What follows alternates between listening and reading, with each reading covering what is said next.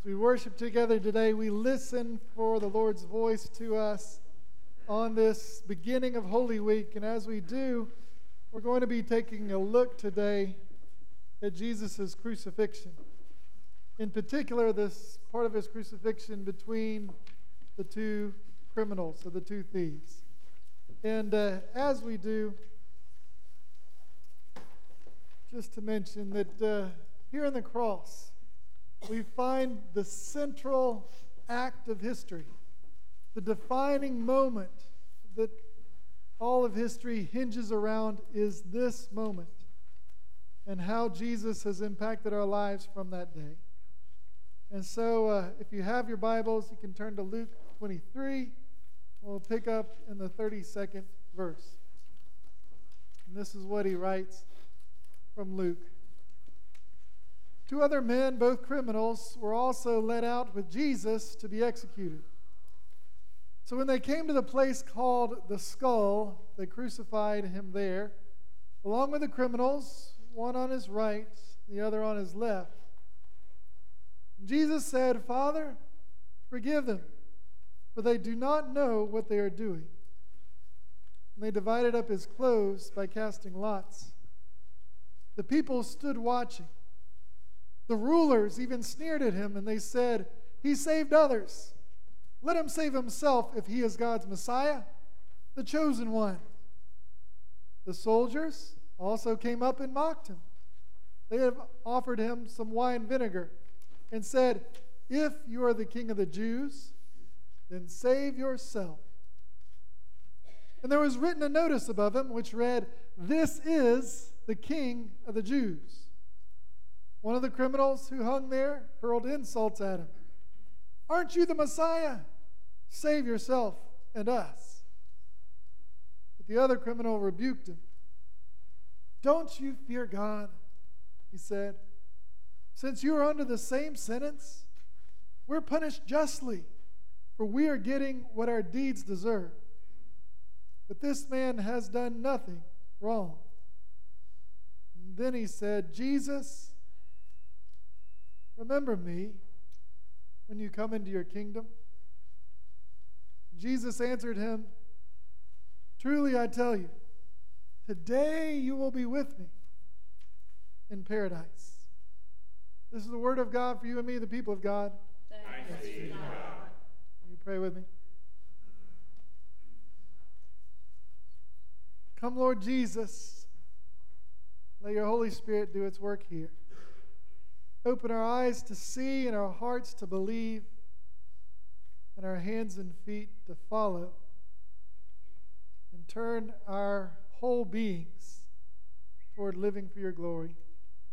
Now and forever in Jesus' name. Amen.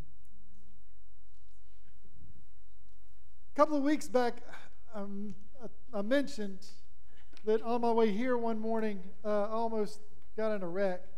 You may remember that story. Uh, I was at a traffic light. The sun was coming up on the horizon. And so the people coming from this, the sun was on this side. The people were coming this way. All they could see was sun. They couldn't see that the light had turned red and that my light was green. And I thought they were far enough away that surely they're going to, you know, slow down and stop and all that. I didn't realize that the sun was blinding them, but they couldn't see. And in their blindness, they missed hitting me by a couple of yards and I'm thankful that they missed. But uh, that's one of the consequences in life of blindness. Even blindness by the sun or uh, blindness any other way is when we can't see. It's sure that harm will follow. We're going to end up someplace we didn't mean to. We're going to run into somebody we didn't intend on running into. We're going to hurt ourselves or others as we stumble in, in our blind darkness. And as we look at that today, one of the areas where we see that is in the cross. And I believe the cross is God's final, last, consummate effort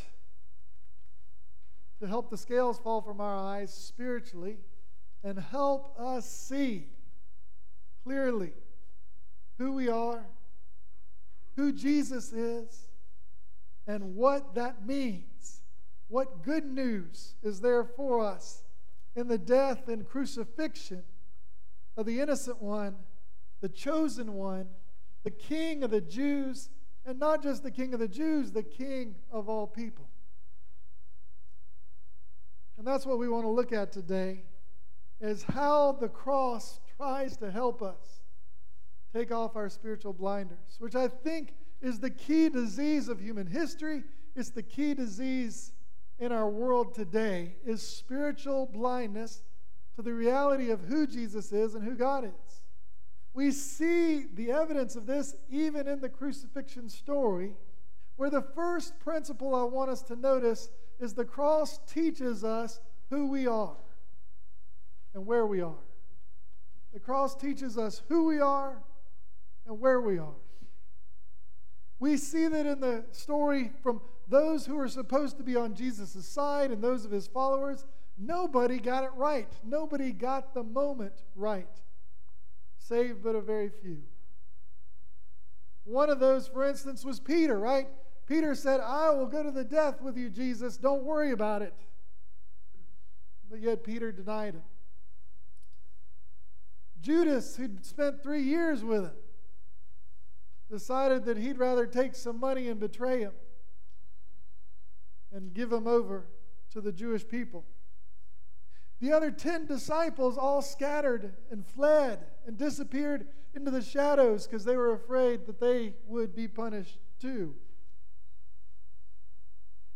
And even those who were at the cross that day, most of them stood watching, Luke tells us, helplessly. What could they do? How could they intervene? The stage had been set, the decision made, the nails had begun to be hammered in. And then the religious leaders, the folks that were supposed to spiritually have the eyesight to believe and trust and see what God was up to in their community and their world, they missed him too. Well, they sort of half missed him. You see, they said the right things. If you are the king of the Jews, if you're the Messiah, if you're the chosen one. They got everything right, but they could not accept a crucified king. And so they missed the boat. The soldiers as well poured it on too, saying, If you're the king of the Jews, save yourself. So much was this uh, sort of the banter of the moment that even one of the criminals nailed to the cross with Jesus as well said, If you're really the Messiah, then get me down from here as you get down from here. They all missed the moment. One of my mentoring pastors, uh, Gosh, of course, the minute I say that, his name goes right out my, my brain. But he preached on this text while I was in seminary. Dennis Kinlaw. Dennis Kinlaw is one of the greatest preachers of the 20th, 21st century. But what Dennis shares about this text that I still remember clearly as if seminary was just a year ago, he said this, especially about the criminal that had jeered at Jesus that day. He said that criminal, brothers and sisters, is there to remind each of us here today that we can be so close to Jesus, right there in his presence, right there next to him in the moment, and we can still completely miss him. We can be right there next to him and still completely miss. Spiritual blindness covered the eyes of all the people that were there that day. And the only thing that the cross helped show us is that in the cross we are all guilty of handing over the Messiah to death.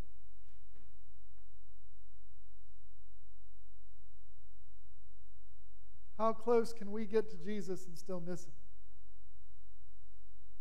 We can be raised in the church. We can be raised in a Christian home.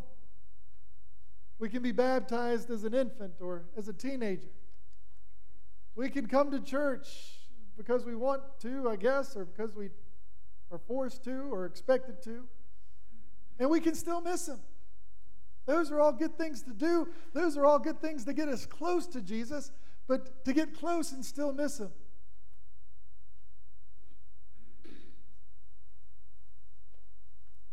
You see, I had a lay leader one time. Uh, his name was Joe Strickland.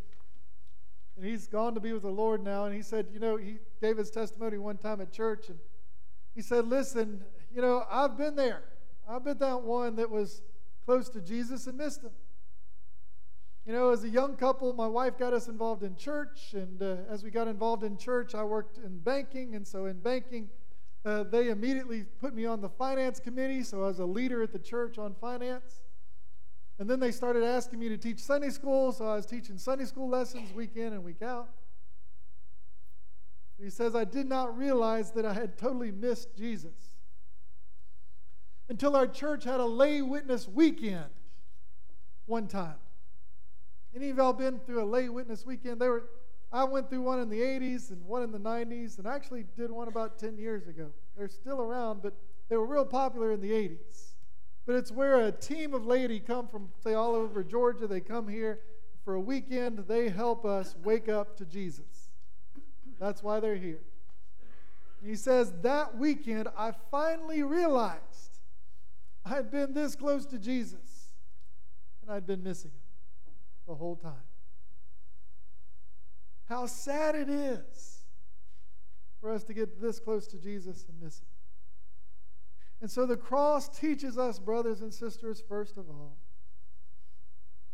that in our spiritual blindness, the Lord Jesus' death is on each and every one of us. You know, some of us think, well, that's not really true. If Jesus was here today, 2,000 years later, you know, if he'd come on the scene, I'd do much better. You know, I'd be ready right there, eager to follow, eager to love him and all that, all that kind of stuff. But is that really true? You see, Jesus throughout his life always had a way of kind of getting under our skin, pulling out our envy and our selfishness and our jealousy and our greed. And, and they didn't like it that much. Brothers and sisters, I believe that if Jesus was right here, right now, we just nail him to a cross all over again because the sin in us will not let the Holy One live and rule and be king on its own. Instead, I think like uh, Mel Gibson, who uh, did The Passion of the Christ. You remember the movie? You remember what Mel said about that? He said, I had to be the one to take the spikes and nail them in his hands and in his ankles. It had to be me because I know myself and I know it's my sin that nailed Jesus to the tree. I think what Mel shares is what all of us at some point are called to recognize that it's our selfishness, our weakness, our sin nails Jesus to the cross. So we are without excuse. In fact, we need help sometimes seeing for the first time. We need someone to give us a little check. In that day, in that moment, it was the other thief, the only one in the whole atmosphere that clearly saw. It was that thief who gave the check to his neighbor on the cross, where he said, Don't you fear God? Here, both these men were. They were hours from death, one jeering, the other realizing. He says, Listen, we're under the same sentence. We both deserve this. This is our just punishment for the wrongs and crimes we have done. But Jesus, he didn't deserve any of this. don't you fear God? Don't you realize that in just a few hours you're not going to be here anymore? And you're going to be face to face with the, the creator of the universe, and you're going to have to explain to the creator how you lived your life and how you ended up on this cross and what that all means. Don't you fear God? It's probably the last hopeful word that the one criminal ever received. But if the picture of the one criminal is there to reveal to us how close we can get to Jesus and miss him, the other criminal who was there that day reveals to us how amazing God's good news is for each and every human being on the planet. That we can be close to Jesus and Jesus is ready to open the doors of paradise for us. And it's truly amazing thing, isn't it? I mean, just think, I, I have people talk about this. Do you really think, Chris, that someone in the last hours of their life could say yes to Jesus and Jesus say yes back to them? Is that really, when they've messed up their life, when they've done all sorts of things they're ashamed of, when they know that they've been living self centeredly for years and years and years and, and, and, doing all that on their own, do you really think that in your last moments you can just say, Remember me, Jesus? And that works? That doesn't seem fair. Whether it's fair or not, that's what happened. The picture of the criminal reminds us that no matter what you've done, no matter where you are, no matter your past, no matter your present, no matter your future, all it takes is one little heartfelt prayer Jesus, fix it. So won't you remember me? Jesus, when you come into your kingdom, won't you take me with you? And that's all that was required. You see, the primary issue that day was, in, was the issue of who is Jesus? Is he really the king or not? And everyone there that day, at least most of the leaders there that day, most of the folks like the criminal that day, when they uh, heard about uh, Jesus on the cross, they said, Well, he's being crucified. And we know that the cross is such a same, shameful thing that uh, there, there's no hope in a crucified king. You see, uh, we just we can't wrap our minds around it. And that's what Paul writes for us. He says, listen, when the Jews looked at Jesus' life and death on the cross, they stumbled over him because they couldn't accept a crucified king. And the Greeks thought the whole idea was crazy and foolish. So they didn't really listen to it either. But for those who believe, it's the power of God for our salvation. And so, brothers and sisters, um, what will we do with a crucified king? in, the, uh, in our neighboring, among the people of Islam. This is also one of their greatest stumbling blocks. Did you know that if you say, well, Jesus is the Christ, the Messiah, that most uh, Muslims will affirm that? They'll say, yes, we know that. The Quran says that. Sure, no problem. The problem they have is with Jesus, the Messiah, dying on a cross they, they say, Christians, you've just got that wrong. It didn't really happen. There is no way that the God of the universe would let his chosen one, the king of the universe, the Messiah of the universe, die on a cross. And, and for them, it's a stumbling block like the ones we read here. But it was not a stumbling block for the other criminal. Because he was able to turn and look next to him. And instead of seeing just another guy. He saw a king. He saw a king that would have a kingdom. And he knew his only hope in his last hours of life was to cry out to that king and say, Remember me. Like that criminal, we need our eyes fully open so we don't miss Jesus. In fact, I'm sure that's why Jesus prayed the prayer he prayed on the cross. Remember, Father, forgive them. They do not know what they're doing. He prayed that prayer because we, he knows how blind we can be. How we can keep our eyes closed and not recognize Him. And so he prays, Father, forgive them. And here he links the cross with the forgiveness and healing power of God. And in that moment of forgiveness, he opens the door of paradise to the one he promises he'll remember. And in that, he opens the doors of paradise for each of us here.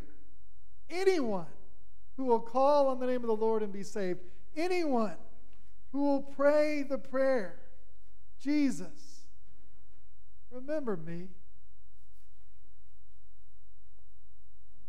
You see, paradise's doors have been closed for thousands of years.